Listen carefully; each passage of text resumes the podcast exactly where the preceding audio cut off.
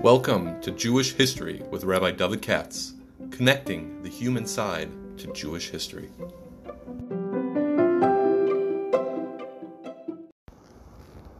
For sponsorship opportunities or to support this podcast, please visit our donate page at www.support.rabbidavidkatz.com. Hi, it's Monday morning, 5th of July, and um, I'm running a little bit behind. Yesterday at a Levaya over a friend of mine, and um, let's see if we can get this done this week. Today is a podcast. It's being sponsored by the Finkelsteins, Aaron, Aaron Finkelstein and family. Thank you in honor of, in memory, I should say, of his grandparents, are Irvin and Marion Spivak. I knew Irvin Spivak very well, as a matter of fact.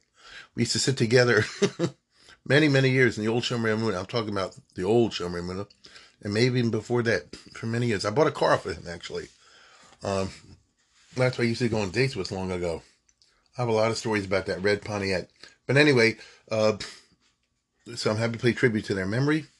Um, actually, Marion Spivak to her, her brother-in-law. That's who the funeral I was at yesterday, Rabbi Shavalsky.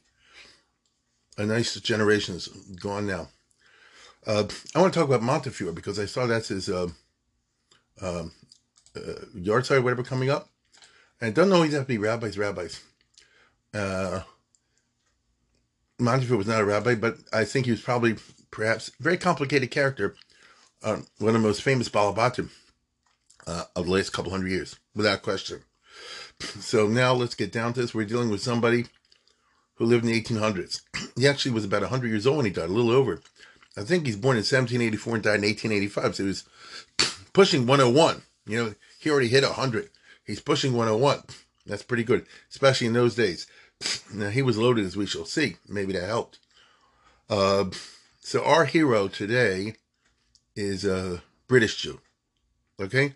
Montefiore tells you right off the bat, number one, he's Sephardic came from a Sephardic background. Number two is Italian. Montefiore is Mount of Flowers, you know. But he's he's British. As a his his these are the Sephardim in England, right? Who uh, among the first that were let back in. Oh, just to Chazer very briefly. Long ago, a thousand years ago, there were Jews in England. I mean, back in the time of Ivanhoe. But then they were kicked out, as happened in all the European countries in 1290. And then, for a couple hundred years, no Jew was allowed to be in England. And then things changed in the 1660s in the time of Oliver Cromwell, if you know who that is. And after the 1660s, small numbers of Jews moved to England. Uh, it's a very complicated story. Formally, they weren't allowed in, but informally, they were. A little bit like America with the uh, with the Spanish, you know, with the, with the Mexican immigrants. You know, it's illegal, but they're here. Um, nothing in those numbers. There's a few here, a few there. That's one of the reasons, one of the problem, really. very small numbers. And these Jews um, first were the Sephardim, and then were others, and they formed the uh, the, the community in London and places like that. Uh, now Ashkenaz and Sephardim, of course, that's two different communities, and they within before too long they built two different shuls, which is fine. Uh, the Sephardic shul. Now the Sephardim originally were the Spanish Portuguese. In other words, uh, Oliver Cromwell, without going through too much of an arichas on this, uh, was uh, having in mind to admit the, like from Amsterdam, you know, those types, the Portuguese Jews who really you know, children Marranos, many of whom were born Catholic. Uh, there's a long geschichte on this. If you're interested in the subject, I did a, a, series last summer, I think, during the Corona, called Jews and War. And one of them was all about Oliver Cromwell and his Jewish context, if that subject that interests you. So you go into YouTube and find it. Um, but, uh, you know, my, on my YouTube channel. But uh, anyway, Jews started moving in, and uh, primarily uh, Portuguese Jews. I mean, you didn't have to be. There were some Sephardim from elsewhere, but primarily it was your Western Spanish Portuguese Jews who were themselves Marranos who now came out of the closet because England was a free country, or their children or grandchildren and so forth. And our hero is kind of like from that because uh, Montefiore's family, the family of this guy, was actually originally from uh, Livorno. Uh, Livorno was a city in Italy, which was like the only town which didn't have a ghetto. I've spoken about it a whole bunch of times. Uh, Leghorn, they call it in English. It's a port city on facing towards America, that side, the west. And uh, for various reasons, they turned an enterprise zone into pure capitalism. And the ruler said anybody can live here as long as they make money. And so the long and the short of it is they set up a very successful Portuguese Jewish community, uh, all descended from these Marrano types. Uh, so some of them, now these were business people. They made money not through being doctors and lawyers, that kind of business. They made money through business, you know, trade. In fact, the Jews of Livorno cornered a lot of markets. Okay, uh, you're going to laugh at what I'm going to say. They were in charge of the combs and the fashionable combs of the 18th century, you know, which were from sea fish and shells and junk like that. Who, who cares? You know, if you're in the garment trade, anything you can turn into a fashion, you make money. Uh, now, some of these Jews moved to other uh, Sephardic communities, right? Notice there's what you call Portuguese network or diaspora. So you can move from London to Livorno, from Livorno to London to Bordeaux to Hamburg, Amsterdam, and so forth. So in the case of Montefiore, his grandparents, I think, were from Livorno and they moved to London. And uh, therefore, he's going to be English. It just happens to be, for accident, that his parents were visiting, um, you know, their family, their relatives in Livorno, and that's where he was born.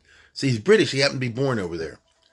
I don't understand myself how in the 18th century you take a pregnant woman and you go visiting while you're pregnant on the sea voyage and that kind of thing. You know what it's like to go on a road? It's not a train or anything like that. You, it was like a very shaky, bumpy ride. I guess men and women were hardier. I don't know. But anyway, he was born over there, but he's he's raised in England. Now this is 1784. So in other words, when the French Revolution breaks out, he's like five years old. And next 20 years, actually next 25 years, till he's about 30, is the famous wars of England and France. Okay, that's the environment in which he's growing up. Here's a guy growing up in London. Uh, his family was not necessarily rich. it depends how business is. And uh, this is the good old days of pure capitalism. So, in other words, if there's a shift in the market, you know, things can go bad and uh, you can get screwed over. Um, in his case, his uh, family had a business, but it didn't do that great. I remember exactly the details. And um, he didn't have much schooling. At a young age, he had to go work. But working in the Spanish Portuguese way, which means you're working in um, in business and finance, things like that, you know? And so, um, remember, he worked in the tea business and the grocery business and so on and so forth. But on the other hand, what you're doing is learning business, business from the bottom up. You start an accounting house. Accounting house is, uh, you know, where the old, like you see in the Charles Dickens movies, you know, everybody's sitting with the ledgers and keeping track of what's coming and what's going out and how to pay bills and things like that. So, from the perspective of, it's like you would say today, you get a real business education. Now, I'm going to tell you something. A lot of people today would say, What do you need all this schooling for? That's the kind of schooling we should have in the day schools. This is a famous debate you have in the Geisha schools, right? I mean, if it's all about making money, could be for a lot of guys. They ain't got the time for science, math, history, and that kind of thing. It doesn't interest them. Already at the age of 14, 15, 16, 17 years old, they'd rather be learning accounting and business stuff and so forth and they'll make more money. You know, that's that mentality. That's where how he grew up. Uh, so he's born in 1784. So in the early 1800s, he's already getting to be 20 years old, and he wants to advance in life. Why not? And uh, this is not a person. I mean, let me put it this way: What was his Jewish education? Eh.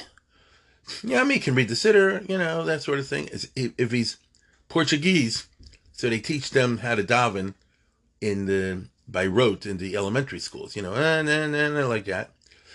And you know that's that's what he knew. Uh, what we call mimetic. You understand? He's not learning no Shulchan Aruch. I don't think he could read a sefer in his life. But he knows what to do on Shabbat because uh, you know people know what you do. Friday night you come home, you make kiddush and so forth and so on. Saturday morning you do this, that, and the other. And I don't think he was so frum. Um, England was a terrible place for frumkeit. There was a the, officially the Judaism was Orthodox, it wasn't a place for reform or anything like that at that time. Didn't exist. But it's tremendously Kal Shabbakalin.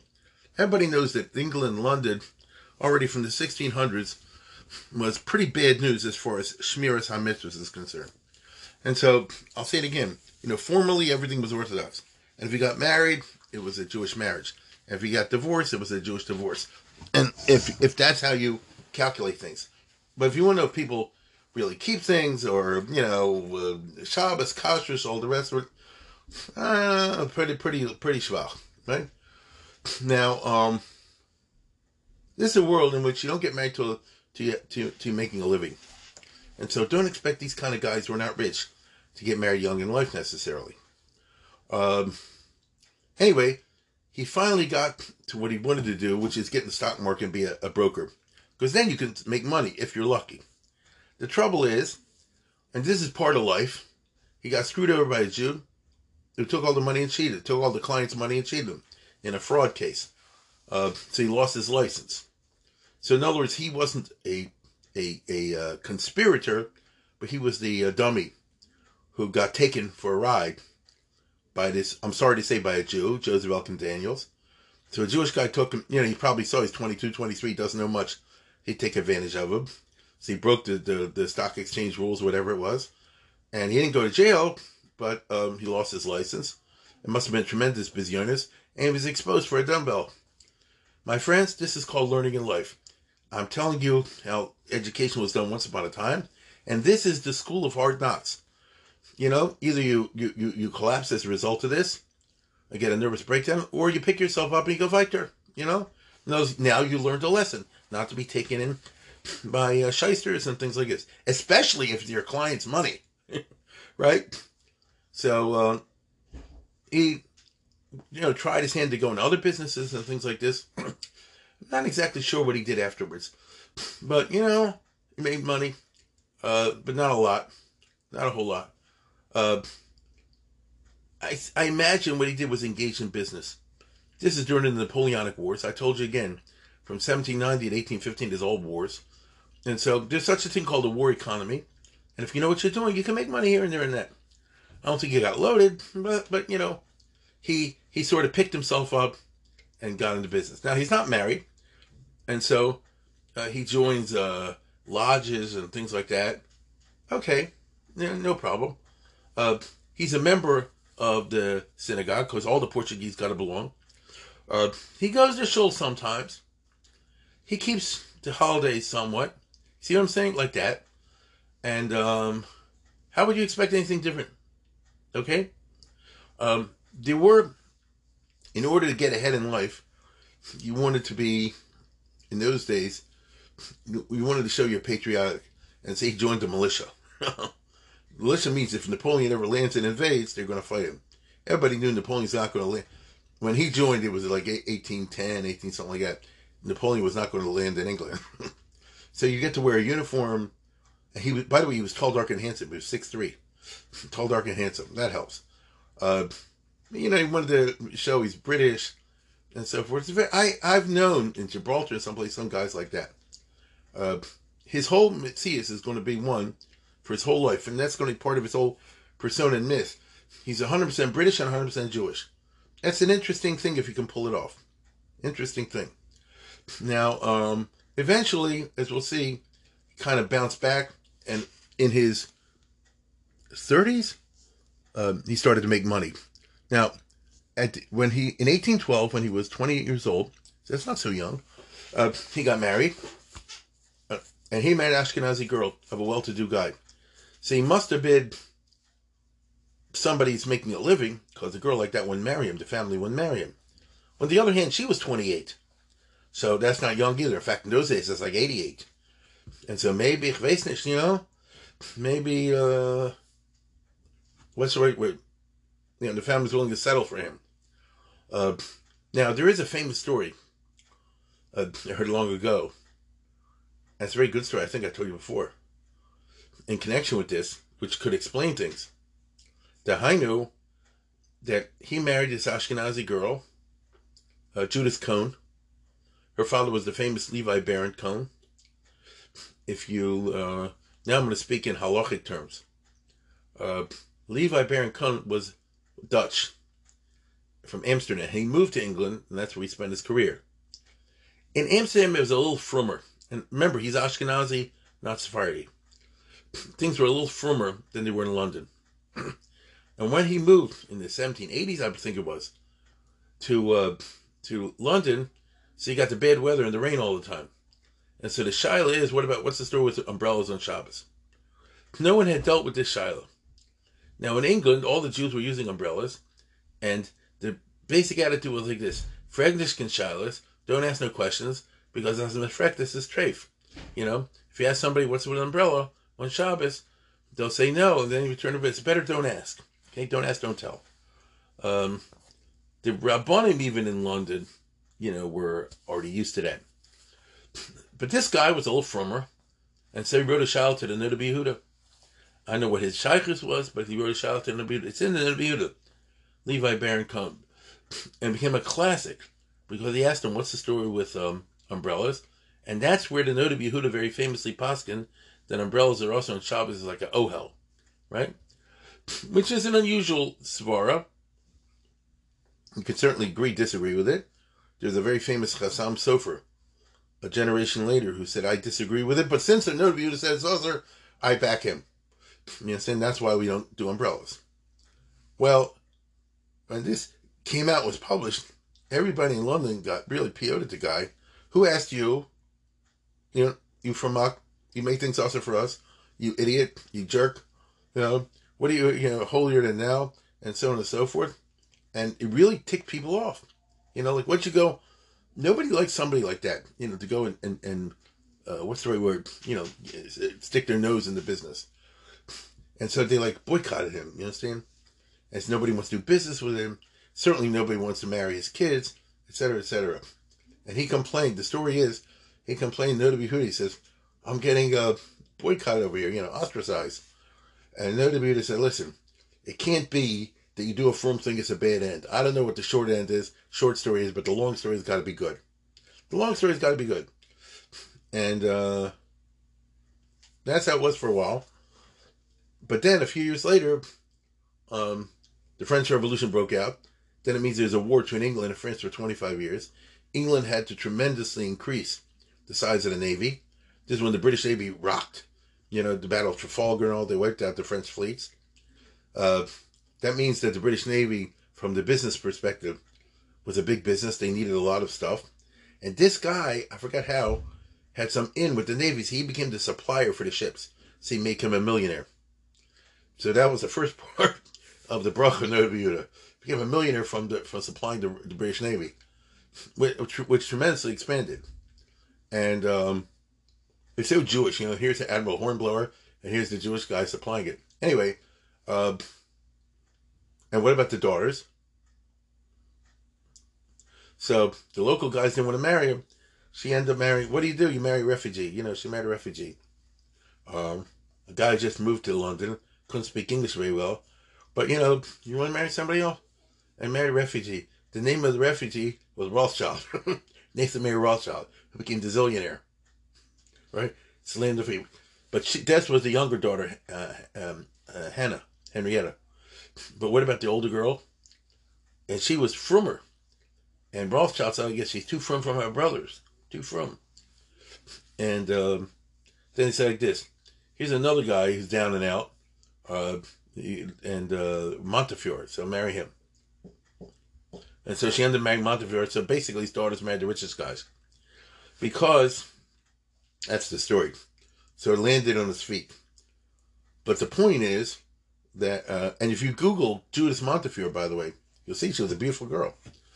So I don't know why she wasn't married by the age of 28, unless it's some story along the lines I just suggested. But uh, anyhow, that means that now our hero, uh, we got married at 28, that'll be 1812. So from then on, he's a, a brother in law, was an up and coming zillionaire because the Rothschild, you know, was about to launch. Let's put it this way: the Rothschild made a fortune. The biggest and most chashav of all the Rothschild was Nathan Mayer Rothschild of London, the five brothers. And so um, Nathan Rothschild told Montefiore, "You'll be my stockbroker, but don't get screwed over. you know, now learn your lesson. Don't get taken in by phonies." And so all of a sudden, Montefiore got himself uh, a broker's license again, and he was now a uh, stock uh, broker, you know, like the broker for a, a rising firm. Let's put it this way. I could think of a worse thing than to be the broker for Rothschild. You get it? So he made money that way. And then, uh, he and his brother in their 40s, right? So, you know, when we got a little bit older, they actually started investing, doing business together. And they, uh, this is very Jewish. They looked for something nobody else was in new, ne- new technologies. And they were successfully investing in the new technology, which was gas lights. That's when Europe started to have uh, street lights of uh, with gas lighting, and so it's a profitable thing. And then eventually they went into life insurance, and so the long and the short of it is, here's a guy who made his millions, millions, in his 30s and 40s. Okay, so far the story I told you is a, just an interesting business story. What does that have to do with, with Judaism so much? I mean, there's a guy, who started out. He didn't go to college. He didn't go to high school. He learned, you know, as a young teenager, he's working in from the bottom up. He he's he made his mistakes. He got messed over in that scandal, you know, but he he landed on his feet, so to speak. He got married, married a Jewish girl, a, a well-to-do Jewish girl. matter of fact, you might say like this: his Icker thing was marrying brother-in-law Rothschild, but but she didn't come frum a poor family either. And uh, eventually, he was able to use these connections to make serious money. Um, the thing is that uh, they don't make kids. Um, that's number one. Number two, she was from. Uh, now I don't know exactly how. From because I don't know.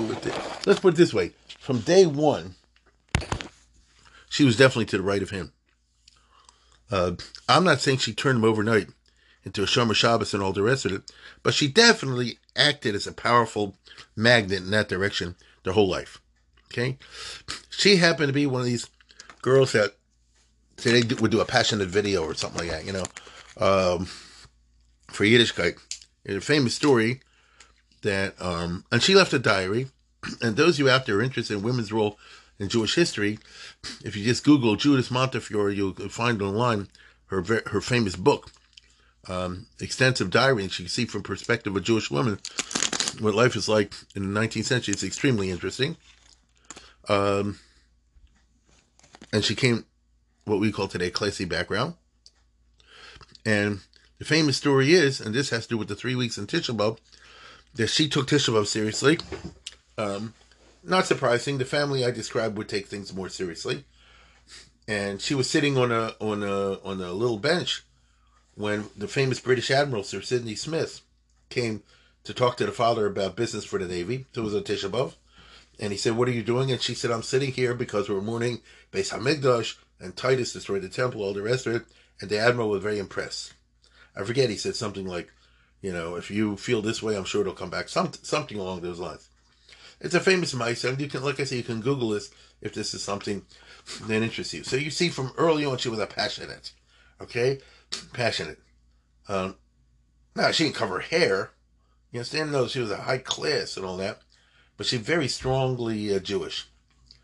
Now, um, but also, she's a rich British woman.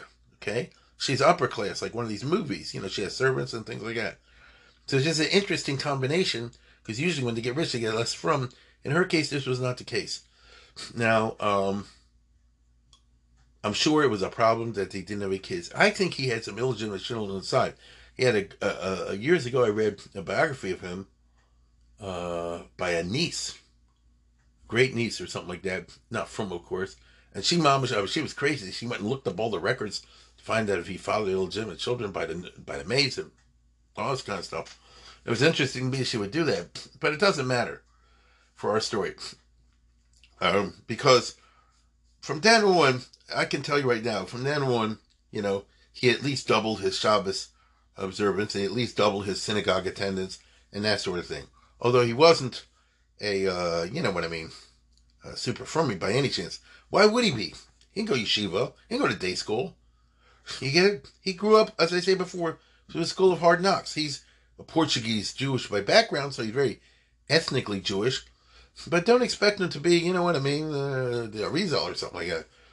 Now, um, This must have been painful didn't have any children. Uh, they got married when they're both 28. So that's a double pressure, especially on a girl, right? Especially on the girl, 28. And it didn't work. She didn't have any kids. Uh, so you have a funny situation. They're trying, they're trying, they're trying. In that department, there's no success. Financially, they're getting more and more money. You understand? I'm sure if you ask them, they would rather make less money have children, but that's the way it worked. So financially, and therefore socially, he's rising. But unfortunately, in this department, there was a problem. Uh, there's a tragedy. And the result, where I'm going with is that when they were in their 40s, and I would say like this, the last possible years they could have kids, because uh, it would be 1827. So be, he would be 40, they would both be 43. Agreed? So um, they did something unusual, and they made a visit to Eretz Yisrael. Uh, this is not what people did. First of all, you had the disease, the malaria, the cholera, and all this other junk. Second of all, there was no law and order at that time in Israel. The Jews were running around. The the crime was crazy. It just wasn't done. Life was very difficult. The only Jews who moved there were the real Frumis, the Hasidim and the Misnagdim and the Sfardim, who strictly came there for very firm reasons. And you had to learn, you know, how to, uh, you know, live within the difficult situations that was Palestine at that time. Very small population. There's three, four hundred thousand people in the whole Israel. You hear what I said? Three, four hundred thousand people in the whole Israel. There was like nobody there. Now, um, he came. Now he's a millionaire. So when he goes with his wife, his wife in 1827, they're both 43. Uh, he and that was in the old days when you used to land and you had to spend two weeks in quarantine. You know, now you will understand it's because of Corona. In Israel, they're doing this mamish now. You know, you can't remember you couldn't come to Israel unless you spend a week in the in the in the hotel, in the Corona hotel, all this other kind of business. This whole thing with the Magefa was was standard pr- practice in the 1800s. And he and his wife, I remember, they was in in in uh, Beirut, I think it was. That's where he landed. And then you have to hire. He's loaded, so you hire private security firm, as we would call today, guards to protect you when you travel on the road and all the rest of it from the robbers. And uh, they visit Israel Yerushalayim, Hebron, and so on and so forth. And uh, I'm sure, like I said before, he's 43, she's 43. They're praying for a miracle to have a baby. Well, it didn't happen. But just being in Eretz Yisrael itself, uh, it was a transformative experience, right? Uh, this is uh, British Portuguese Jew. Uh, it's the era of romanticism. That's when Sir Walter Scott is writing all the novels just to see the old places, uh, you know, it made a tremendous roshim on him. And uh, as a result, you know, uh, he was macabre on himself to become more frum. Um, and he did. And so for the rest of his life, from the age of 43, and he died at 100, he became a shomer mitzvahs. Okay? I mean, he took it seriously. Now, there's no question in my mind the wife was pushing. Right? Because that's who she really was. So it wasn't like he's, you know, make her do anything. He's finally coming into conformity with what she wanted anyway. Okay? Uh, perhaps, I'm just guessing over here. This is totally a guess. Perhaps he figured, Nebuch, you know, I'm not able, you know, we can't have children together. I want her to feel good. I know she would like it if I'm more Jewish. You know, that might possibly have been it also. No question about it. She had a tremendous influence in him, but she didn't have enough influence to turn him overnight when they got married uh, to become frum, but that's what happened. So from the age of 43 on, when he came back uh, from Palestine, and again, yeah, they had a lot of adventures there, and on the way back, uh, there was a war going on. I don't get it all the little details don't matter. You know, he brought the dispatches back from the Battle of Navarino. That doesn't, you don't even know what that is. So, um, he came back and, like I said, transformed. Now, he's 43. Within a few years, he was making more and more money. But by the time he hit, like, say, 50 or so, which would be 1834, okay? So he starts to ask the Koheles questions, which is, you know, what do I do with the money? Right? I mean, in other words, I'm not leaving behind to my children. What, you know, uh, what do I do with the rest of my life? Midlife crisis, I guess. And here's what here's where it gets interesting. he and his wife, he bought an estate, was still there in Ramsgate. You know, rich he was. He could live the life of an English gentleman like you see in the Jane Austen novels, except that he's kosher. right? And by the way, if you're Montefiore, millionaire, so you can have a private shochet, and he will have one. And he'll have a private rabbi later when he goes on his travels. To, to you know, you, you you you can afford all this, okay? And uh, the result is that he basically said like this: I'm gonna I'm gonna increase my interest in Judaism and Jewish affairs, and this is what makes him a historical character. Uh, we're talking the 1830s. Now, I want to be very clear about this. This is Great Britain and England. England was an unusual situation, I would say, during the century between 1815 and 1915, or 1814 1914. In certain ways, England was the most important or most powerful uh, European country. In other ways, not, but in certain ways. There was no question that England had the Navy, and England was the richest by far. Uh, England could always, you know, switch sides because the European countries always won against the other. So England could join one side and join another side and affect the outcome, which is what they did. Uh, and so England was unusually powerful. It's also true that England was, I'm talking about by the standards of Europe, not anti Semitic. Okay? Not the governments. I wouldn't say they loved the Jews because that's not true. But relatively speaking to the way Europe operated, England was like the best country. In fact, this is actually true since the 1600s, since Oliver Cromwell, if you want to get down to it. Compared to the other European states, for a whole bunch of reasons I don't want to get into, uh, what they call the Georgian England. So, politically and otherwise, the government did not persecute the Jews. Um, the Jews did not have civil rights there. They couldn't vote. Uh, they, they couldn't go to Oxford and Cambridge. A few other things like that. Who cares? Like I always say, raise your hand if you voted last time. You know, a lot of people don't vote. Uh, and you can run for office, big deal. But you could be in business, you could live wherever you want. You know, there were no practical laws of persecuting you. It was uh, very, very important. Now, um, as a result, England was in a position to affect events and affairs in the 1800s more than other countries. And uh, from the 1820s, let's say, to, and afterwards. So uh, one of the most important figures in the British politics was Lord Palmerston. He was a very unusual guy, and um, he did not he did not dislike Jews. He liked Jews, I have no idea why. Let's put it this way: he wasn't unfavorable to them, and maybe even favorable. One of the cheshbonos was that um, the Jews might be a way to help England get prestige in the Middle East because Middle East was ruled by the Turkish Empire. The European countries, each one for its own reasons, had certain rights and and and uh, privileges in Turkish Empire based on the religious affiliation of of um, of the Christian subjects in the Turkish Empire. Notice in simple English, if you're uh, if you're Greek Orthodox or Russian Orthodox, you're sort of like protected by the Russians because they're Russian Orthodox.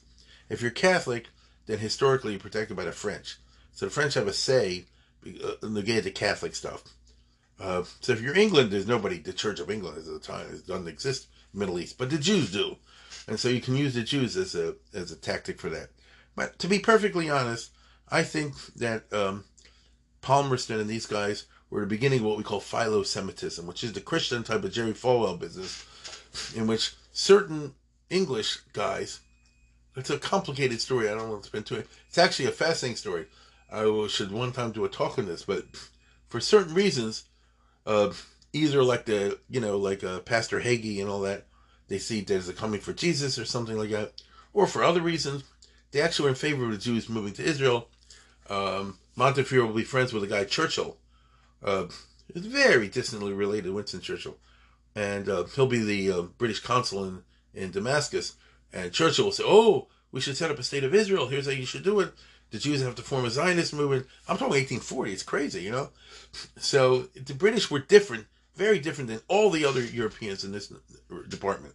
Okay, no other European country would even think along these lines. Every other European country was profoundly anti-Semitic in one way or another. The British were the least so.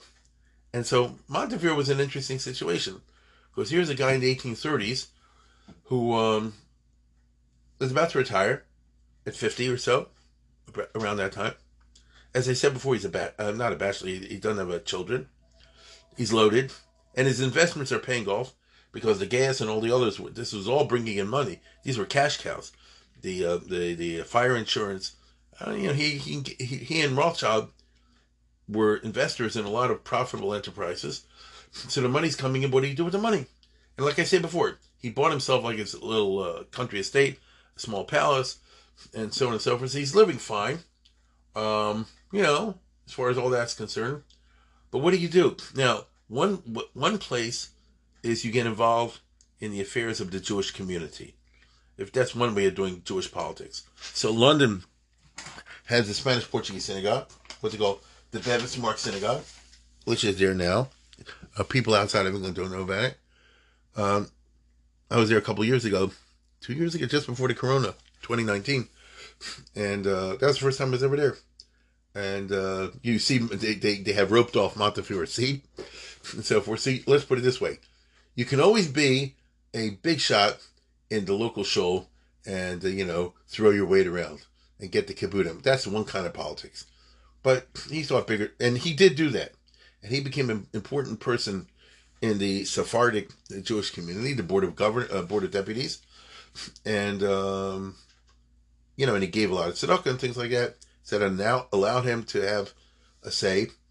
Here's the interesting thing: this is when Reform Judaism starts to start. Starts to start. Um, it had already been in Germany, and there was a reform movement of a small kind in England. Montefiore is responsible, along with a couple other guys like him, for preventing the rise of Reform Judaism because they were fiercely opposed to it. He's a Sephardic Jew. They ain't got no time for the reform.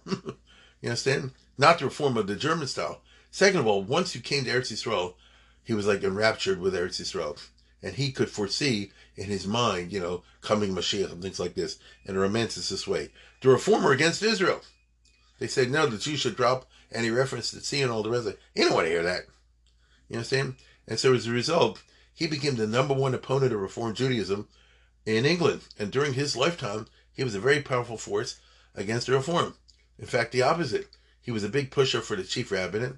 You'll say to me this. The chief rabbinate is Ashkenaz. Yeah, but he his wife was Ashkenaz, so he he could you know play both games, and um, he's very one of the people responsible that uh, Nathan uh, what's his name, uh, the chief rabbi Adler, should become the rabbi there, and they fought a lot of battles against the reform. So this is very unusual. In England, the rich were against the reform. That's why reform didn't rise. In Germany, these other places, the rich were pro-reform. That's why the reform was able to rise. It's a money thing, okay? Uh, and he was a bitter. Um, and here's the funny part: the reform is trying to say like this: we are the modern, we are the real uh, uh, European. We're the ones that want to take the Judaism out of the ghetto make it, uh, uh, you know, respectable. Well, here's Montefiore, who's very respectable, is loaded. He's certainly very English, and he's saying keep up the, the Orthodox. Right. So all during his life, he was a big opponent of the reform. And when they passed a law in the British Parliament that you know the the Jews can perform uh, uh, uh, weddings and things like that, the reform said, "Well, what about us?" And I remember Montefiore blocked it again and again and again until Palmerston, the prime minister, called him in and said, "Listen, Sir Moses, look, uh, we can't even get uh, peace in the Church of England. How are you going to get peace into Judaism? You know what I mean?" And so in the end, he had to give in and let the reform have a little bit, a little bit. But he was big against that. Now, in 1837, uh, Victoria became the queen. Um, and then you, you, had the Victorian era, and Palmerston rose to be a big macher. He was the central figure, I would say, for the first 25 years of Queen Victoria's uh, reign. They had a, a love hate relationship. There are movies about this and so forth. Um, but that means that Palmerston was the guy in charge of, of the foreign policy of the British governments. Let me put it that way. And again, there's a lot to talk about that. I don't want to get sidetracked. As a result, the stage was set for Montefiore to play a big role because here he is. He was friends with Palmerston. he was friends with a lot of British goyim. Not simply because he was rich, he made it his business, you know, to meet and befriend all these people uh, for social reasons, but mainly, I mean, if he kept kosher all the rest of it, what kind of social reasons? You know, you're not going to go eat by somebody, but figure might be good for Klal Yisrael, which was true. And his big uh, break, as it were, came when he's, uh, I guess, 36. Now, let me just think now, 46. And it broke out the Damascus affair in, in 1840, uh, where a guy was missing and they said the Jews killed him, he used the blood. Alilas Dam. And the guy was missing with a French priest. And so France, as a country, said the Jews did it. Can you believe this? France, as a country, Mamzerim, in 1840, when everything's supposed to be enlightened, you understand? It's after the French Revolution, all the rest of it. But so powerful was the Catholic influence and the anti-Semitic influence, they said the Jews did it. Uh, they told the Turkish government, which ruled Damascus, the Jews did it. So the Turkish did what they always do. They arrested a bunch of Jews, beat the hell out of them, got a confession, and then they said the Jews did it. you see? And the problem is, it was one of those moments like we have now on the internet where anti-Semitism is very hot, right? Very hot. And so all the newspapers in Europe, uh, in Italy and France and Germany and Austria and, and, Russia, obviously, and all the other countries said the Jews did it. it was it was a what do you call feeding frenzy? Isn't that what we call a media frenzy? Developed a media frenzy. England also, the London Times, all this kind of stuff. And everybody just said, "Oh, the Jews did it," which goes to show you in 1840 the Jews are killing the art. The charges the Jews are killing Christian people to use the blood to make matzah. Okay, in 1840, not in 40, but in 1840. So the Jews are all horrified. They know what to do, but they're afraid to keep their mouth to, to open their mouth, as always. And uh, the one guy in Europe who said it's all bull was Palmerston. It's interesting. I think even the British ambassador or something like that, the consul, said it, it really, I investigated, it's really true. And Palmerston said, if you believe that baloney, you're fired. he was quite a guy. And this is 1840, and Montefiore, um, who, like I say, was his late 40s, stepped up and he said like this, this is an outrage against the Jewish people, and um, I want to do something about it. And he went to to, to um, Palmerston. Palmerston, yes, I will back you. Okay, I'll get a letter from the Queen and all this stuff, and you go to Middle East and fix this up. And so here came the famous uh, voyage. Montefiore went to the Middle East. Uh, he had already visited Israel like, two or three times, I think, by then. And um, when he went to the Middle East, uh, this is complicated. At the time the charges were made that the Jews kidnapped and killed a guy, Syria and Palestine were actually ruled by Egypt. This is very hard to explain, but very briefly, uh, the Turkish Empire was the Middle East, including Egypt. But the ruler of Egypt under the Turks was Mehmed Ali. And Mehmed Ali is a famous person in history. He built up Egypt like almost like an independent country. And he westernized the country and that sort of thing. Uh, he was an impressive guy. And eventually, he said like this, why should I be under Turkey? I'm more powerful than them. I'll take over Turkey. And he could do it too. And he had a son, Ibrahim Pasha, who was a good general. And, uh, and he basically rebelled against Turkey. And believe me, he was going to conquer Turkey. Instead of the Turkish Empire, it was going to be the Egyptian Empire. He was simply that capable. And he had a European trained army and so forth. At one time, he invaded and conquered Saudi Arabia. I mean, this is uh, people don't know about this. He was an impressive guy, and um, therefore was under his administration that the British that the charges of the Damascus affair were made about killing the the guy for matzah. Uh, but right at that time, what happened was that the European countries intervened because for their own reasons they didn't want Turkey to go out of business and so they kind of forced Mehmed Ali to retreat and go back to e- Egypt. It's called the uh, Near Eastern Crisis of 1840. Uh, it's a long, complicated business. But anyway, so the point is, if you want to get this done right, you have to get the uh, charges dropped against the Jews by Mehmed Ali, by the Egyptians, uh, which who were in charge, and then by the Sultan of Turkey. So that either way, whether you say that Syria and Damascus belong to Turkey or Egypt, each one said the Jews didn't do it. And so um, he went to Egypt. Now, the French uh, Jews said like this if you're going along, we're going along. They sent Adolphe Crémieux, was the leading French Jew. And uh, they went to, um, to, to Egypt. Now, if Montefiore simply went as a private Jew, they tell him go to hell. But he went as a friend of of of um, Palmerston, on like a British ship, British battleship or whatever, with a letter from the British government saying take care of this guy. Which means Palmerston didn't mind throwing his weight around, and um, um, the result is. Hold on one second. What was I saying? So, um, Palmerston didn't mind helping him. And so the point is, when he came to Egypt, he wasn't just coming as some some Jew, or even some some rich Jew, but he was coming as an international figure. Um, seems like he's friend with Queen Victoria, and that was baloney, but that was part of the legend, you know. Uh, he certainly was friends with Palmerston. And if you want British government to like you, and you're a Middle Eastern player like Mehmet Ali, basically it's like this, what the heck, you know, it's just a couple of Jews. And so he said like this, oh, okay, if you say they didn't do it, no problem. Uh, you know, I, I, I can arrange that. And so Montefiore leveraged his image as somebody powerful and really had no power at all. But he had friendship with uh, Palmerston uh, to bring international attention to um, uh, to use the light of international attention to help the Jews because the guys who were arrested, some were already killed, but some were still in prison being tortured. He got them out. That's the bottom line. And so he went on a mission of rescue, and he got it rescued by using the fact that he looks like he's powerful with the British um, to make it seem like the British government is seriously backing him to get these Jews off. And let's face it, uh, what did the Egyptian government care whether a couple of Jews are more in jail, out of jail?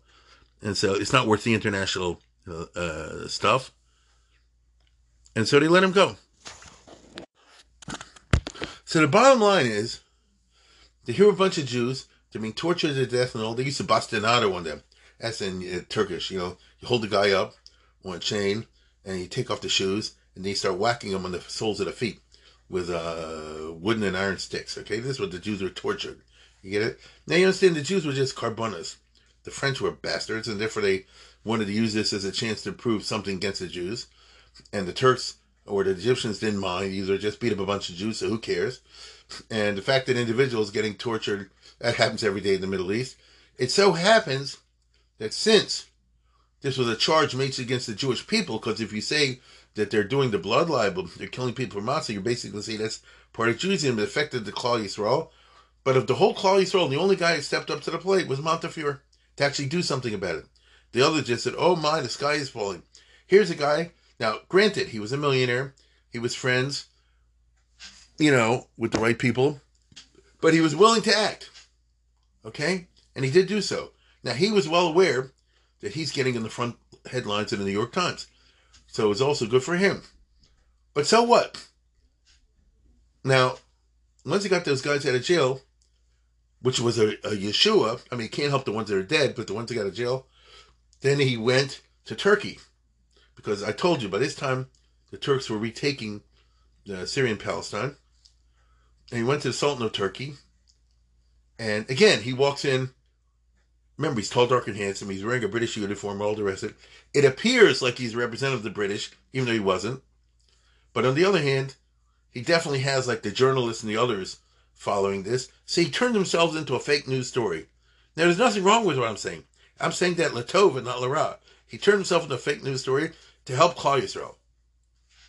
And so the Sultan of Turkey, who desperately needed British support, because the Russians at that time were constantly trying to swallow up Turkey. That's the politics of the 19th century, especially 1840s, 1850s. Eventually, it erupted into the Crimean War. Just take it from me, the, the, the, the, if, if England wouldn't have stopped them, Russia, for sure, would have easily conquered the whole Turkish Empire. In which case, the history of the Middle East would be quite different. And so that was used to be called the Near Eastern question or the Eastern question. And so the Sultan Turkey will do anything it takes uh, to kiss up to the British if it doesn't involve any kind of real sacrifice. So Montefiore comes like this, oh, I'm sure you're shocked that they said that these Jews killed a guy for the blood libel and all the rest for the matzah. Sultan says, oh, I'm shocked. and he says, then I want you, if it's okay with you, issue a decree that was not true. And so the Sultan issued a decree that the, whoever did this is pardoned. And Montefiore says, no, don't say pardoned. That means they did it. Say they didn't do it. And so, okay, fine. So he issued another decree saying they didn't do it. It's a lie. Um, now, of course, the anti-Semites, the Christians, I guess, sure, Montefiore bought it off, you know, Jewish money. But what else could you do? The most you could do was get everything done to fix things to me Masakin thinks the best you could. And so the guys were let out of jail, and the government officially said, the, the emperor, the sultan said, that the whole thing was a lie. So let's put it this way that was a triumph. He came back to Europe. And by the way, look, I don't blame him. The guy had no children. You know, this is his whole chias.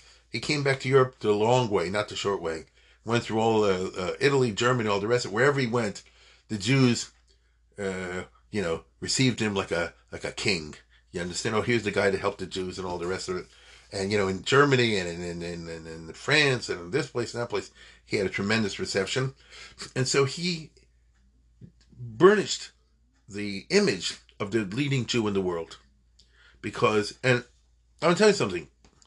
This is the first time that I know of for many, many centuries that somebody stepped forward and said like this, I'm a Jew and I'm doing something for Klal Yisrael.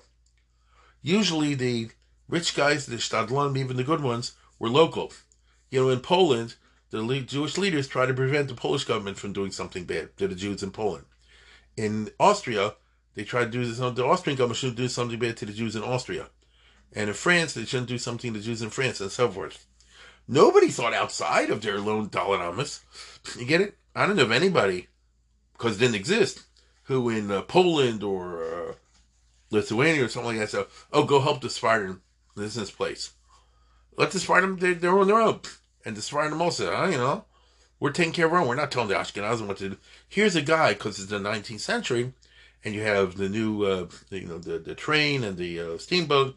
There's a new world who says like this, I represent, I undertake to represent the Jewish people as such.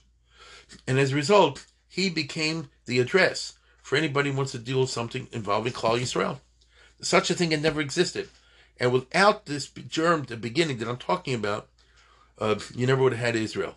Because this is the beginning of people starting to think in broad Klal Yisrael terms, which was absolutely necessary for the founding of modern Israel and for anything good. I, I mean, I think it's a good thing.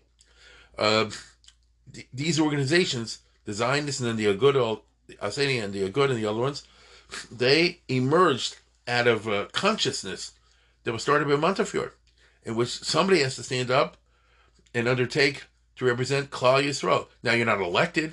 It's not possible to have elections. It's not physically possible. Possible. The only thing you can do is you can say, I stand up and by my actions, by serving the Jewish people, then the Jewish people exist. And by serving the Jewish people, I make myself like a leader or something like that. So you do it through shtadlanus, through representation, through helping, uh, stopping Gezeris. And this became the pattern of his life. Right? For the rest of his life, 1840s, 50s, 60s, and so forth, he did the best he could. Now, he didn't know much about Judaism. Uh, he knew that. And so he hired, you know, with the money, he hired a guy, uh, Dr. Loewe, who was a talmid of the uh, Chasam Sofer, but also learned at 100 universities and knew like 50 languages. He was a, li- a crazy linguist. He was a frum guy, you know, modern Orthodox, a frum guy. And he should be his, his uh, what's the right word? His Hebrew secretary and his high, rabbi on hire. Get it? Anything he needs to know about Judaism, or the guy would go with him on his travels. For example, when he went to Egypt and Turkey, all the rest of it, he don't know this kind of stuff. But he's got this guy Loewe right? And Loewe can speak Arabic and can speak Turkish, he can speak, um, you know, Pazanian, whatever you want, because he knew like a crazy number of languages. He just had, you know, yeshivas have these type of guys, these weirdos that just know a lot on, on, on one thing or the other. Uh, and he was a university graduate, and he remained together with Montefiore uh, for the rest of his life. And anytime some rabbi or some other group wrote to Montefiore in Hebrew and needed Hebrew correspondence, he gave it to Loewe because he can't write Hebrew. But he would tell him, you know, this is what I want to say, and you write it in nice Hebrew. So he, he was an important person in their life. Now, the wife came along with everything because, listen, she not children. She is part of his life. So the two of them went together to the Middle East, right? And what you have to understand is when they came to uh, Egypt, let's say, and later to Turkey, the local Jewish community is treating them like a prince and a princess. When she goes to the shul, let me put it this way: when Montefiore would come for the rest of his life to a community, let's say, for example, Cairo, I'm just give an example, or Istanbul, or anywhere, right, or Rome. Oh, they would see him in the with covered in malachim. They put him in the front seat of the Mizrach thing. The wife that she's from, she go to the ladies section. They treat her like a queen. They put her in the front, you know, in the best section, sitting next to all the rich w- women. Each one considered a covered sits next to the other one. She was like a princess. You get it? And since the two of them were classy, because they did come by this time, they're members of British, you know, upper class financially. They projected. I know what the right word is. It's not royalty exactly, but you know what I'm saying, right? Classy. Okay. And the Jews were thrilled with this because we didn't have anything like this. Okay. Uh, when I say we didn't have anything like this, you had rich Jews. In fact, you had tons of rich Jews in the 19th century. With the new economy that took over the technology that, that was launched in the 19th century, which is a revolutionary century in technology, that's when we had the railroad, the telegraph, the telephone eventually. You know that. You know, it's, it's, it's, it's uh, extraordinary uh, what happens in the 19th century. All that's money if you get on the right side of investment. And the Jews did. And so, uh, yeah, tons of Jewish billionaires and zillionaires. Almost none of them were Isaac and anything Jewish. This is the tragedy of Klal Yisrael. Montefiore is the exception. That's what I'm talking about. You get it? Even the Rothschilds. Believe me, what the Rothschild did for Jewish causes was like 5% of what they did for goyishe causes. And, he, and we're happy for the 5%. You know what I'm saying? We're happy for the 5%. But it's nothing near what they could have done. This is nothing so much, we call it nothing so much as the famous uh, discussion I mentioned before of what's called Golas Hashchina. If you look in the Noda BiYehuda, and also in the uh, what Eybeschutz and what do you call it? The um, uh, what's it called again? You know his drushes. So um, they talk about Golas Hashchina as a as a Lurianic concept, as a Kabbalistic concept. Uh, because after all, the Shechina doesn't go to Golas. So you know, so what does it mean? It's describing a certain hanhaga in which this is how the Noda BiYehuda puts it. When things are good and the Shechina is not in Golas, then Klal Yisrael gets rove of the Shefa from heaven, and the Goyim get mute. So we get the main, and they get the leftovers. But when there's a Golas situation going on like now, the Goyim get rove of the Shefa, and we get the leftovers. We get the leftovers. You see? So they get 90% of the good stuff, and we get 10%, or, or 95%, we get 5%. This is the meaning Kabbalistic of Golas Hashchina. That's already mystical concepts. I don't think you have to be very mystical about it. We have a perfect example with the millionaires. There's a zillion Jewish millionaires. Nothing goes for Jewish causes. And certainly not for Torah causes. Certainly not for that. The few millionaires we have here and there, they give to frum causes, and now there's more. But still a drop in the bucket what's out there. You get it? Drop buckets out there. Um, yeah, I have to turn this off for a second. Okay. Um, so as I was saying, um, Montefiore is different. Uh, all the other people, uh, there's a ton of philanthropic money out there, Jewish, a ton. Uh, my friends, we all know this. It's not. It's not. If you're talking about money wise, it's not necessary um, for anybody to pay any day school tuition. You got enough zillionaires out there, millionaires and billionaires, Jewish.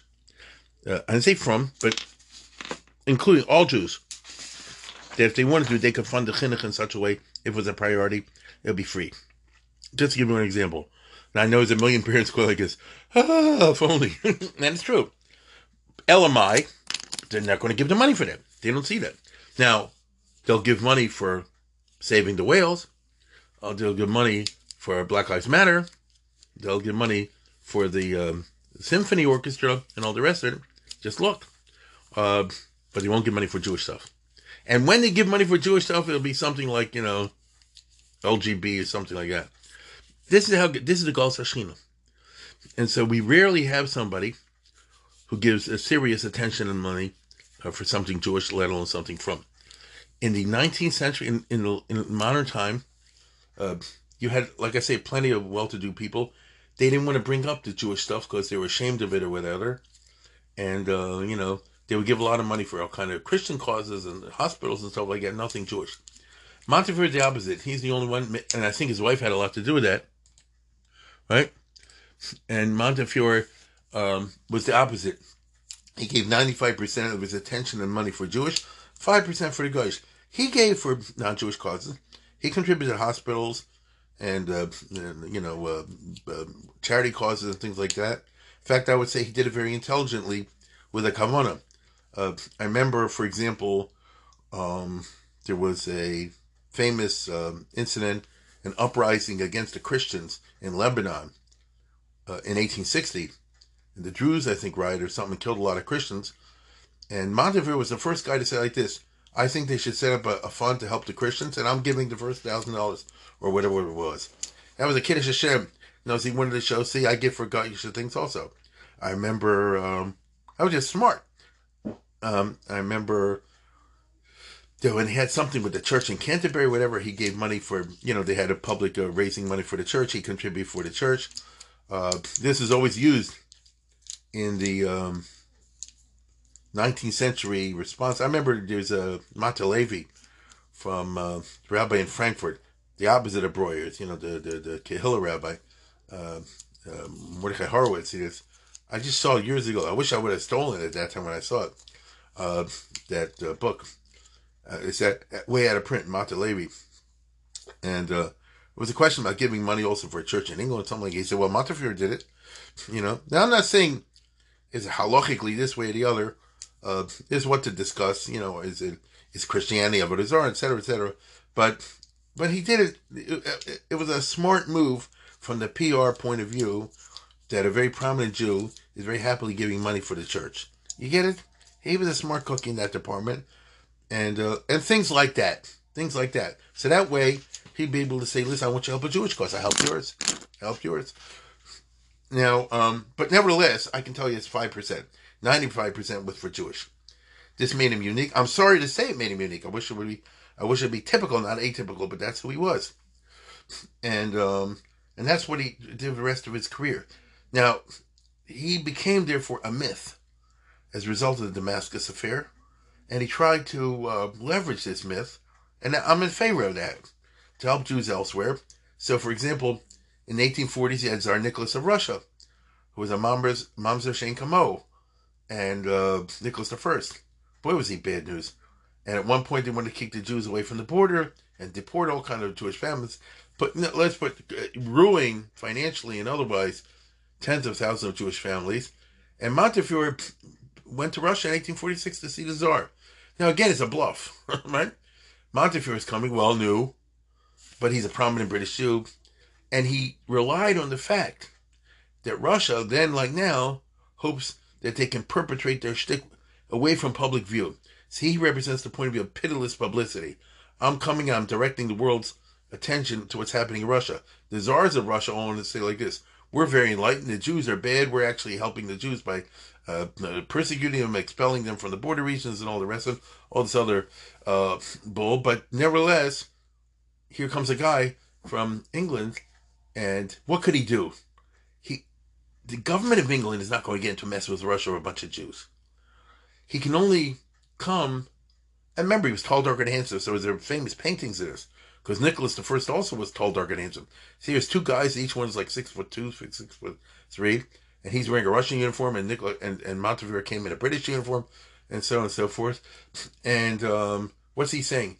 He's the only thing he can do is to say like this. He says, uh, "I come to study the Jewish question. I'm sure you, the Emperor of Russia, have the best welfare of the Jews in mind." Uh, but maybe we can modify this. I appeal to your well-known charity. No, he had to shoot the bull with him. The Tsar of Russia was very uncomfortable with this, and he famously said, "He said, listen, if all the Jews were like you, it'd be a different story." Well, okay, if all the guys were like you, it'd be a different story. And nothing really came from it, but nevertheless, it helped the Jews in Russia that now the Russians are aware, for the first time ever, that people are watching what they're doing to the Jews. That didn't mean it changed exactly what the Tsar did, but to some degree it, it exercised a um, restraint, and whatever it did was a positive. And eventually, it set the stage for what the Jews did later in the 1800s, which is to really use publicity to try to pressure the Russian government not to persecute the Jews, which led to very complicated results. Uh, but before that, it wasn't even a shot. Nobody paid attention. Every country has the right to screw over its people the way it wants to. America has black slavery, the British had their slaves, the Russians have the Jews, this country has this, that one has that. I get to kill my people and torture them, you get to kill your people, and everybody's happy. For the first time now, you see the Jewish people, in the person of Montefiore, are calling the attention of the world press and the world in general to what's happening somewhere else. He can't do more than that. So, it's not, I can't say, as they used to write in the books when I was little, well, as a result, Montefiore stopped the Gezerah and all the rest of it. Didn't exactly stop the Gezerah, but he gave the Jews a tremendous chizuk mentally by saying there's somebody out there that cares and is calling the world's attention to this. This is called Shtadlanut. You understand? Uh, and not only that, but he traveled through Europe to get to St. Petersburg, to the capital of the Russian Empire, uh, on land. And so he, um, and, and when he's traveling, I mean, he's a, a rich guy. And so he went with an escort of soldiers and junk like that. Uh, and so here's a guy that goes to Germany, and then if you know the map, you go along the Baltic Road, you know, all through East Prussia into Lithuania, Latvia, Estonia, and then right past it St. St. Petersburg. So he passed through Lithuania and Latvia, all the Jewish communities, the Pale of Settlement, in the 1840s, in the middle of the persecutions by the by Tsar Nicholas I. Uh, if you want to read something interesting from a frum perspective, if you get the book by uh, Yaakov Halevi Lipschitz, who I did a podcast on once, that was the secretary of Yitzchak Elchanan, and he was like a one man, his own personal Haredi historian, and he re- writes from memory. When he was a kid, Montefiore came through. It was like a unbelievable. They said there's some rich guy who's best friends with King Victoria. You know, they they built legends up, and uh, he himself saw the carriage go through. Um, I think it was in Vilkamir. He saw the carriage go through his uh, town on the road, and the kids ran from the cheder to see. And it, and he had a big fancy carriage because you know you want to travel in as much comfort as possible. Remember, going on a roads eh, with the horse and wagon was very bumpy. It was no fun. Now they had springs. I guess if you have the richest possible carriage, it's the it's the most comfortable possible. And he came with his wife, and he had by this time he'd already been knighted by the British government, and so he had a thing, you know, Zachas Yerushalayim or something like that. I forget what it was. Olive Yerushalayim Rosh Simchasi or words to that effect.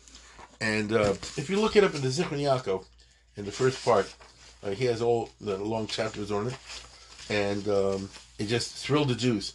You understand? And the fact that he was a Shomer Shabbos was unbelievable Kiddush Hashem. Because here's a guy coming from England, dressed English, modern, all the rest of it, but it's a kosher food. And so when Montefiore would come, so the, the trip itself made a tremendous impression. When he would come through a, a village or something like that in Eastern Europe, is unbelievable. And if, it was, if they were lucky, if it was Sunday, mor- a Monday morning or Thursday morning, they say, guess he was stopping down in the shul. Wow. You see, if it's Shabbos, she's also going to come to the shul. Double wow. If it's Monday, Thursday morning, they get some money out of him. It's a very famous story. Again, in the Zichron Yaakov, he stopped in some little town, and it was Monday morning, and he said like this, okay, where's the shul? Whoa. And they came to shul, naturally, Gemalia, and then they're Pavor Shayitain, you know? And Montefiore to show off, he said, I guess, I will contribute to this village the amount of money equal to the, uh, to what the Gabbai owns. Because the Gabbai is the richest guy in the village, you know? And they went to look up the guy's books, and he was broke, you know? He was uh, fooling everybody. But there are many mices like this. When she, believe me, when, when the women to see uh, Judith Montefiore, now how old would she be? She was the same age as him. So it's 1846. Uh, so she was about 61, 62 years old. uh, still very handsome woman, dressed like a prince. You know, I mean, a, like an upper class British. So by the standards of Eastern Europe, they're like, whoa. And she got servants, you know, with with with uh, and wearing livery. You know what I mean, with the gold buttons and things like this. And she's a frum lady. She go to the ladies section. They would say, tell them and things like this. People write about, oh, my mother got to shake her hand. My goodness. So they became the myth of themselves. You see? And it's famous that the Maskilim in Russia got together to appeal to Montefiore. You should help the Russian government break down the Haredim because they're the ones that are blocking the progress. Look, you yourself are a perfect example that someone can be a Shomer Shabbos and be modern. Right? And Montefiore was not the smartest guy in the block when it comes to all the Haredi stuff. And he said, yeah, why shouldn't you have Limudi Chol, all the rest of it? That drove the Rabbanim crazy. It's a very complicated story I don't want to go into now, because uh, that'll take an hour and a half.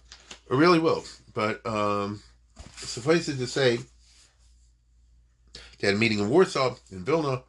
Suffice it to say, he did not solve the problem. Uh, not at all. However, each side used them like you do when you have ideological debates. The Frum said, "Look, you don't have to be. What's what, what's wrong with you, Maskilim? You should be ashamed of yourself. Here's a guy who's made it in the world, and he's a Shomer Shabbos. He keeps kosher. His wife, you know, is a Frum lady. So you don't have to be unfrum the way you say. The Maskilim played it the other way. They say, see, you can be a Frum Jew and be modern and read secular language, you know, speaking European languages and be a mensch like everybody else. You don't have to be such a frummy. So this was, you know, a, a, a Selah HaMachlokes. But I would tell you one thing. Um, this author, Yaakov Levi Lipschitz, who represents a very right-wing uh, Haredism, who wrote this 100 years ago, he did admit, he says, whatever tinus we had in Montefiore, but all the other millionaires were just into themselves. Here's the one guy who cares about Klal Yisrael. Zehoish Moshe Rishon Lefnei Shana. He was the first guy 100 years ago, Shabar Tchuvah told something which started a new era in Jewish history, who Heirim Estegel Yisrael V'yikra Hashem Nisi. He's the first one to say, Hashem Nisi, God is my, my flag. Because as, as big as he was, he put his Iker, um, Daigas on the, uh, on the fate of Jews elsewhere. Uh, this is what he did uh, for the rest of his life. So, for example, when they kidnapped that kid in Italy in 1858, Edgar Mortara, and um, they um, and they that's a case where there's a Jewish family in Bologna, and the parents went to shul, and then the maid just went and baptized the kid without permission, and the Catholic Church said, since you baptized him, he's got to grow up as a guy, and they wouldn't do it, and they kidnapped the kid and never saw the parents again. And Montefiore went to complain to the Pope. Now the Pope hated him, he hated Montefiore, and each one was dissing the other one. It was unsuccessful, right? It was unsuccessful because Montefiore, at the end of the day, didn't have any power. All he could say is, "I'm bringing, you know, public uh, opinion or something." Well, the Pope didn't care about public opinion. Now it messed over his public opinion, and as a result, it triggered a bunch of events in Italy in which the Pope lost his political power. Because this happened in 1859, and two, a year or two later, you know, the new Italy emerged, which destroyed the power of the Pope. But I'm not going to say it's because of Montefiore. Uh, nevertheless, he was he, he kept doing what I what I keep pointing out, which is to say to say I'm bringing publicity on what's happening or, or what you're doing. So it's a to use modern terminology. It's like this. Uh, it's like uh, what am I thinking of?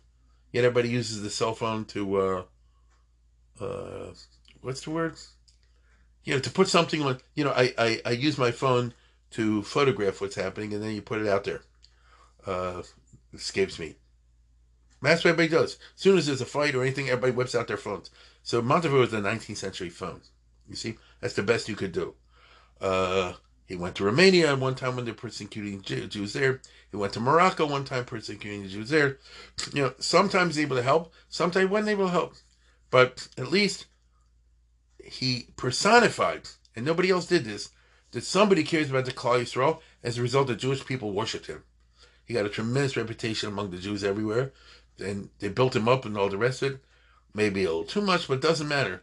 Um, and his historical significance was that he started something which eventually organizations picked up, which is there's a group of Jews that care about the Jewish people around the world because they're Jews. Now, uh, the organizations that started first were like, um, you know, the British Board of Deputies and the French Alliance and all the rest of it. They weren't very successful. But at least somebody knows if I mess with the Jews, I'm going to have PR trouble. Sometimes that doesn't matter, but sometimes it matters.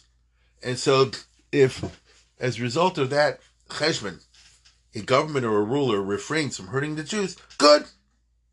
Then, then it worked. Uh, this was the significance of Montefiore. Uh, now, the other side is that since he was thinking in terms of Klal Yisrael, and since he started visiting Israel on his own, uh, he went he went seven or eight times. So he went in, in 1827 when it was really rough, and he went in 1830s. I remember. Uh, I mean, I can go on too long. This is going to take too long. He visited. I remember in 1830s. It was right after the uh, earthquake in Sfat, and the Druze went and killed all the Jews. Actually, they took everybody's clothes off. Uh, so they came. His, wife writes it in the in the in the um, what do you call it in the in the diary. They came and they said there's a whole. This is very sad. What I'm saying, the whole Jewish community of Sfat they're naked. And that's what the Druze are.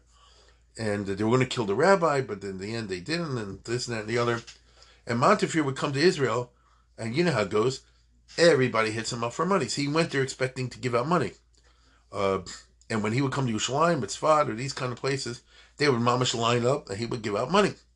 Now, because people knew that, they would send him money to give out in Israel. He became like a one man um, post office mail thing. If somebody wants to contribute money, uh, they'll say, Listen, I know you go to Israel once in a while. I know you're an honest guy. I'm sending you a $100. And when you go there, you know, give it out. Um, it's just interesting. And uh, so when he came to Sfat, he took out money from his pocket, bought everybody clothes. I'm just trying to tell you what the matzav was in Eretz Yisrael once upon a time. People have no idea. Okay? Uh, he was a frum guy. I wouldn't exactly say he was a Haredi, but on the other hand, I think he was extremely aware that the only people moving to Israel in the 1800s are Haredim. Because these are the only guys that are willing to put up with the hardships. And so he did bankroll the yeshivas and all that sort of thing. He did. Um, and the Rabbi Yerushalayim, uh, Shmuel Salanter, was a diplomat. He knew how to get along with him. The Sephardim said, you're, you're a Sephardi, you know, you're one of us. So he he did cooperate with Rabbanim. He wasn't anti-frum. That's not true. Um, but on the other hand, he already was thinking early on how to make a state of Israel. But he was smart enough to know you can't talk about it. I would say, in general, among leading English Jews, particularly Montefiore, and I'm going to tell you something that'll surprise you Benjamin Disraeli, who converted to Christianity. Really, really, really, really, really, they were looking for ways. They never found it in the 1800s. How can we set up a Jewish state? you know what I'm saying? It's a long subject, and I'm just touching on on little bits of a long subject. But uh, when he came in the 1850s, uh, he he actually there was the middle of the Crimean War, so that was England and Turkey fighting against Russia. So the Turks really needed to kiss up to the English. And Montefiore came there. They they gave him a tour of the Har HaBayis. That was very controversial, you know. Um, and he bought land. They let him buy land there, and that made Mishkan Sha'ananim, which was the first Jewish uh, settlement outside the walls. Uh, he bought other land. In general, when he went to Israel, on the different visits, he would try to do something practical. The high, I mean, he gave money for yeshivas and kollels. He did, but he said that's not the whole story. Now yeshivas and kollels said, "Yes, it is. Give us all the money." He said, "I'll give you some money, but some money I would have set up for a school to teach Sephardic girls to sew and, and knit and things like that. You know, to make a parnasa. I want to help somebody who's a Jewish farmer. I want. There's a guy who wants to uh, back who wants to set up a, a printing press. I know a guy who wants to make a windmill. I know a guy, you know, you know, knows in his way uh, he tried to encourage practical economic stuff in Israel in a frum direction. Now, there's nothing I said until now is is anti-frum. Uh, he did get involved, therefore, as a result, they dragged him in both sides in the Jewish politics of Israel, and you know the pro Kollel types tried to use him for their purposes, the anti Kollel types tried him for their purposes. But I would say, in general, Montefiore represents a step forward from the Lehren brothers that I once spoke about, who said if we're giving money, you have to sit and learn. Anything other than that, you're not allowed to do. Montefiore would say, I guess, no, sitting and learning is fine. That's good too. But if somebody wants to come to Eretz Yisrael and open a business, great. If somebody comes to Eretz Yisrael, you know, and establish a farm or something like that, great. Right? What's wrong? That's good. So he was actually thinking of uh, practical economic development. And I would say the beginnings of practical economic development starts with Montefiore, even before the Chove Sion starts and even before the Zionist movement starts. So, aside from helping Klal Yisrael, one side of it is to help um, Eretz Yisrael. And these activities um, made him a great man. I don't know if he was a great man, but involving himself in things involving Eretz Yisrael and Klal Yisrael, when nobody else did, made him a, a, a, super famous person. And so he achieved like a canonical status. I can tell you in Eastern Europe, he was a folk hero. Uh, people used to put his picture on the wall and things like this because he somewhere out there is a guy. Now he was a Shomer Mitzvahs. He was after that, after in his forties, he was, and um, I would say, and he, what's the right word? And he was proud of it. Uh, he had a fancy say. I mean, the guy was a millionaire. You imagine what his Seder looked like. Imagine what his Hanukkah looked like. Well, so what's wrong with that? See, wanted to show you can be a rich, loaded guy and be and, and enjoy Judaism. That itself was a tremendous chizuk. Okay, because the other side was only the, the losers and the poor Orthodox. Well, you can't say it with Montefiore. Okay, he could buy and sell everybody. So he emerged as a as a, a, a kind of a mythical figure in this regard. Um, I mentioned before Mishkan Sha'ananim. There was a guy in New Orleans, Judah Touro, who was a millionaire. It's a long, complicated story, but suffice it to say, when he died, he had a million bucks in America at that time, and he left sixty thousand dollars for for Jerusalem. But it says like this: I'm sending the money. Montefiore, Montefiore should decide what to do with the money in Jerusalem. That's how he bought the Mishkan of. Uh, I'm just telling you, this is he was like one man stop in this regard. Uh, it was known, you know, he the Jews could see wherever he goes, he brings his own shochet. right? Wherever he goes, he brings his own dishes if necessary. Wherever he goes, he brings a rabbi. Wherever he goes, he wants a minyan. This itself a tremendous kiddush Hashem. Okay, and put him in a different class than everybody else. And as a result, by the time he died, he was a, a, a uh, an unbelievable figure. Okay, now um, his family didn't follow him. They weren't frum. I mean, he left it to his uh, nephews and nieces. I mean, you know, they were English uh, Orthodox or whatever, but they were nothings. Uh, he was, a, uh, and his wife were unique. She died in 1862, so she predeceased him by 25 years or something like that, 20 some years. Um, she was, without question, the most impressive Jewish woman of the 19th century uh, because she used all of her classiness for Jewish uh, uh, purposes. If we would have had a two or three or four Montefiores, I think Israel would have happened a lot earlier. You know I'm saying? That's what it is. He was a one guy, and and he wasn't even that imaginative, but he gave, but at least he tried. Okay, so if one guy like that had as much success as he had, even though he had his failures, but he had as much success as he had, then imagine you know, if there'd been a number of people like that. Now, I'll give you an example. When she died, so um, he said like this I'm to, this is very frum. I'm going to make a yeshiva in her memory, Judith Montefiore College. So it should be on his estate. Because remember, he had, like I say, a Jane Austen estate, you know, Ramsgate out there in East Cliff, whatever, it's in the English countryside. He had like a, a mansion, let's say, with a, a lot of land. So on that man, on that land, we'll make a, a yeshiva. It should be a Sephardic yeshiva. Actually, his wife was Ashkenaz, so she's Sephardic and Ashkenaz. It didn't happen.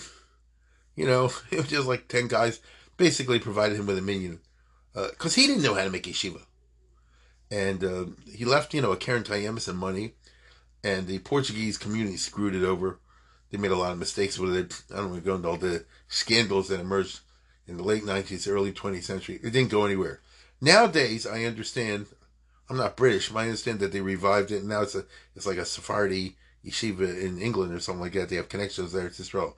It's a it's a real place. Uh, but you know, in his time, like what did he know? He heard it's a, it's a pious thing to start a yeshiva, but how, duh, how do you do that? You see, uh, it's a perfect example of the fact that he had good intentions, but you know he didn't know exactly what to do. But maybe nobody did in the 19th century. They're feeling their way forward.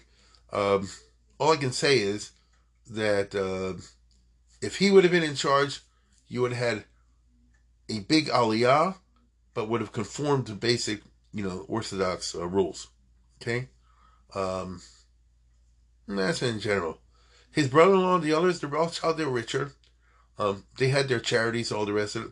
They were not as Jewish as he did, and they never therefore gained the affection of the Jewish masses the way he did. Um, so, children he didn't have, but fame and uh, a good shame, as we would say today, a shem tov, he was able to get. There's a lot more. If you read the wife's autobiography, which is thick, and then Dr. Loewe wrote a, uh, a memoir, which is thick. You get a ton of information on Montefiore visiting the different Jewish communities and and the different activities.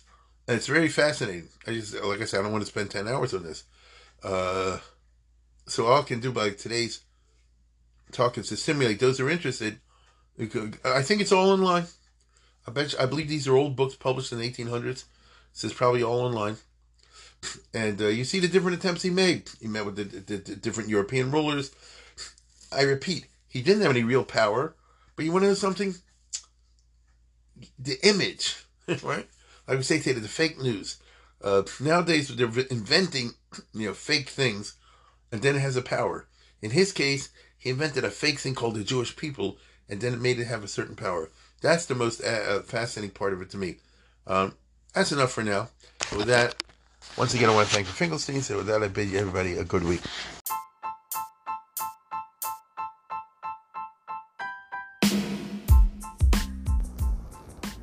For sponsorship opportunities or to support this podcast, please visit our donate page at www.support.rabbidavidkatz.com.